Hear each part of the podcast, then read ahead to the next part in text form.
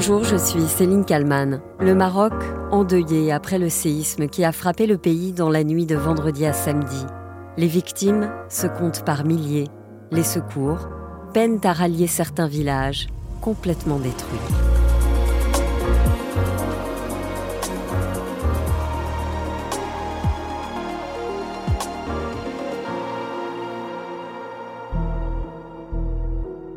« 8 septembre 2023, vendredi soir.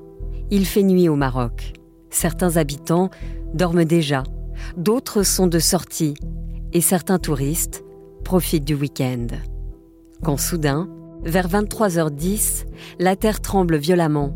Un séisme de magnitude 6,8 ébranle le sud-ouest de Marrakech. Il un tremblement de terre.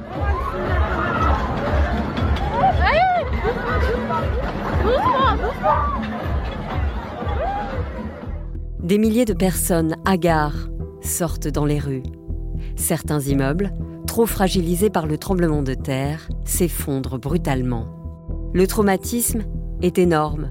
Beaucoup ne comprennent pas ce qui se passe au départ comme Yacine, interrogé sur BFM TV. J'étais en train de dîner et puis je sens une sorte de tremblement. Euh, je me souviens que mon père avait allumé la machine à laver avant de partir, donc je me dis peut-être que c'est la machine à laver qui a un problème. Et puis je vois que ça s'intensifie. Puis là, je comprends que c'est un tremblement de terre. Donc euh, là, l'adrénaline prend le dessus et je pars de l'appartement. J'étais au quatrième étage, donc je pars sans même fermer la porte, vu que là, on pense à sa propre vie. Et euh, ben, je vais dans la cage d'escalier, vu que l'ascenseur, ben, on n'ose même pas essayer. Et là, on suit, on suit la foule et on se retrouve dehors. Et au final, bah, on, on regarde le sentiment d'effroi sur le visage des gens. C'est épouvantable. Dans les montagnes de l'Atlas, la plupart des maisons ne résistent pas aux secousses. C'est justement dans ces zones que le bilan humain est le plus lourd. Notre quartier n'était pas en bon état de base. Les maisons étaient déjà très fragiles et les dégâts sont énormes. Juste ici, nous avons perdu un voisin. Et là-bas aussi, une jeune fille a perdu la vie, tandis que son frère a été blessé à la jambe. D'autres habitants sont secourus par leurs voisins, comme cette femme vivant dans la province d'Alaouz, au sud de Marrakech. J'étais endormie lorsque le tremblement de terre s'est produit. Je n'ai pas pu m'échapper car le toit m'est tombé dessus. J'étais coincée. J'ai été sauvée par mes voisins qui ont déblayé les décombres à main nue. Dans ces villages reculés, les maisons ont été construites avant les règles de construction sismique imposées par les autorités. Des maisons traditionnelles qui, en cas de séisme, s'écroulent instantanément et sont réduites en miettes. Benjamin Dubois sur BFM TV.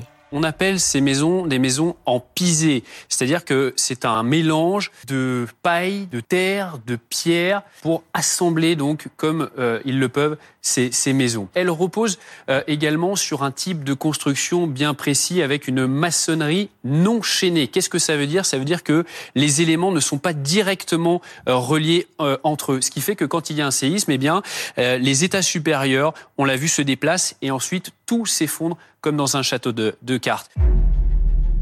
24 heures après le séisme, ceux qui ont tout perdu n'ont pas d'autre choix que de dormir dehors. Regardez où tous ces gens dorment dehors. Il n'y a pas d'aide pour nous. Toutes nos maisons sont fissurées, elles peuvent tomber à tout moment. Et c'est pour ça que nous ne pouvons pas y retourner. Tous ces gens ont peur de revenir chez eux. Désormais, chaque minute compte pour retrouver des survivants. Les secours s'organisent tant bien que mal. Un habitant de ce petit village dans les montagnes est retrouvé blessé mais vivant. Les secouristes, aidés par ses voisins, parviennent à l'extraire sur un brancard. Une nouvelle qui fait du bien au milieu de ce chaos. Partout, les mêmes scènes de recherche, dans les petits villages isolés, parfois avec l'aide de tractopelles, parfois à main nue. Les rescapés du village d'Asnitansgard, village quasiment rasé, sont totalement démunis. Les victimes sont nombreuses, tout comme les disparus. Cette femme, par exemple, recherche son mari. Il est l'homme de la famille, notre seul soutien. S'il ne travaille pas, cela signifie que nous devons jeûner. C'est un modeste ouvrier. Quant à la nourriture, nous n'avons nulle part où cuisiner. Nous ne pouvons pas rentrer chez nous à cause du risque d'effondrement. Tout est complètement tombé. J'ai deux enfants, 4 et 5 ans, encore jeunes. Il est le seul à pouvoir s'occuper de nous, des enfants de la famille. Et puis certains rescapés ne cherchent plus, car ils ont déjà trouvé les corps de leurs proches. C'est le cas dans le village de Douzrou, dans la région d'Alaouz, dans le sud de Marrakech. Ismaël et son fils ont perdu tous les membres de leur famille. Ils sont les seuls survivants. Les larmes ne coulent plus de ses yeux vides. Ismaël se tient sur un amas de pierres brisées, les restes de sa maison. C'est d'ici que j'ai sorti les cadavres. J'avais une famille, deux filles sont mortes, un garçon, ma mère, ma femme, et je n'ai plus que ce garçon, et encore, c'est moi qui l'ai sauvé. J'ai dû creuser trois mètres. Caroline Philippe, envoyée spéciale de RMC à Douzrou, raconte ce qu'elle a vu en pénétrant dans ce village meurtri. On y entre à pied par cette route où sont alignés des corps enroulés dans des couvertures, des corps qui attendent avant d'être ensevelis en contrebas, là où des hommes creusent des tombes avec leurs mains et leurs pelles de fortune les tombes de leurs voisins, de leurs mères, de leurs sœurs, de leurs enfants, et un peu plus loin, c'est le village où ce qu'il en reste des décombres, où l'on devine euh, qu'il y avait une maison avant grâce aux chaussures qui dépassent d'un tas de pierres.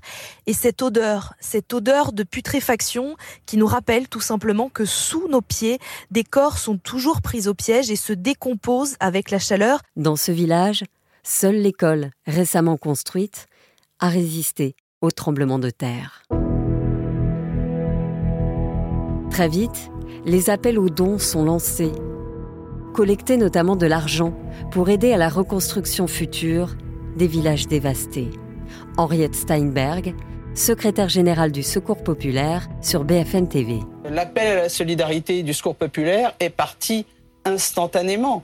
Il faut que nous recevions beaucoup d'argent. D'où l'appel à la solidarité qui est aujourd'hui fortement relayé. La France a aussi débloqué 5 millions d'euros en urgence Catherine Colonna, la ministre des Affaires étrangères avec Apolline de Malherbe sur BFM TV et RMC. J'ai décidé ce matin sur euh, les fonds de réserve du ministère en cas d'urgence de consacrer 5 millions d'euros pour les ONG sur place pour qu'elles puissent travailler. Si vous aussi vous souhaitez donner, voici une adresse www.secourspopulaire.fr FR. Un numéro de téléphone est également disponible, c'est le 01 44 78 21 00. Et pour parler de ce séisme dévastateur euh, au Maroc, je suis avec euh, Jérôme Vergne. Bonjour. Bonjour. Vous êtes euh, sismologue à l'école et observatoire des sciences de la Terre de Strasbourg. Le Maroc est un pays particulièrement exposé au risque de séisme. Y a-t-il des méthodes fiables aujourd'hui pour prévoir un tel tremblement de terre? S'il faut répondre rapidement, non. Aujourd'hui, nous n'avons aucune méthode fiable qui permet de prédire un tremblement de terre dans le sens d'indiquer avec une relative certitude le lieu, euh, la date et la magnitude d'un événement sismique. Alors il y a tout un ensemble d'études, hein, de travaux scientifiques euh, en ce moment qui essayent de déterminer d'éventuels signaux précurseurs à un grand séisme. Voilà, une augmentation par exemple de, de l'activité microsismique, un dégagement de gaz, euh, des mesures de déformation très fines. Pour certains séismes, après coup, on se rend compte qu'il y avait peut-être des signaux précurseurs, mais ces signaux précurseurs ne sont pas observés avant tous les séismes et, euh, euh, ils ne peuvent pas être mis pour l'instant en place de manière opérationnelle parce que quand on les observe, ce sont des signaux de très faible amplitude qui nécessiteraient d'avoir des dispositifs instrumentaux au niveau, si vous voulez, de chaque zone de faille potentielle à l'échelle de la planète. Voilà. Donc on n'a pas aujourd'hui de, euh, de, de, signaux précurseurs fiables qu'on peut utiliser pour faire des prédictions. Certains disent même que on ne pourra jamais en avoir. Ce serait lié à la physique intrinsèque euh, de ces de ces séismes-là. Donc la meilleure chose à faire, c'est plutôt travailler sur la prévention, c'est-à-dire se prémunir des effets liés à un séisme. Ça, ça passe évidemment par la construction euh, de bâtiments parasismiques qui peuvent résister euh, aux très fortes accélérations et par l'éducation à la population. Voilà, c'est ça, c'est le cas au Japon par exemple où les bâtiments euh, sont vraiment construits en fonction des risques sismiques. Là au Maroc, on le voit bien, les maisons qui se sont effondrées, notamment dans le Haut Atlas, eh bien elles étaient construites en pisé, c'est de la terre crue, elles n'avaient aucune chance de tenir. Voilà, alors j'avoue ne pas être du tout un spécialiste de, la nature du bâti de, cette zone du Maroc, mais oui, à travers les images qu'on peut voir, on est sur des, habitations traditionnelles euh, avec, euh, avec des bâtiments en torchis ou en pierre mais, sans contreventement, euh, et qui sont, qui sont des structures extrêmement vulnérables euh, au séisme, en effet. Est-ce qu'il y a euh, quand même des moments où on observe une activité sismique forte à, travers le monde? C'est-à-dire quand il y a un séisme comme ça s'est passé au Maroc, est-ce que on peut en observer un, autre ailleurs au même moment? Alors, il faut voir qu'il y a toujours de l'activité sismique à l'échelle de la Terre. Hein. Euh, voilà, c'est plusieurs milliers de petits séismes par jour qui se produisent partout sur Terre.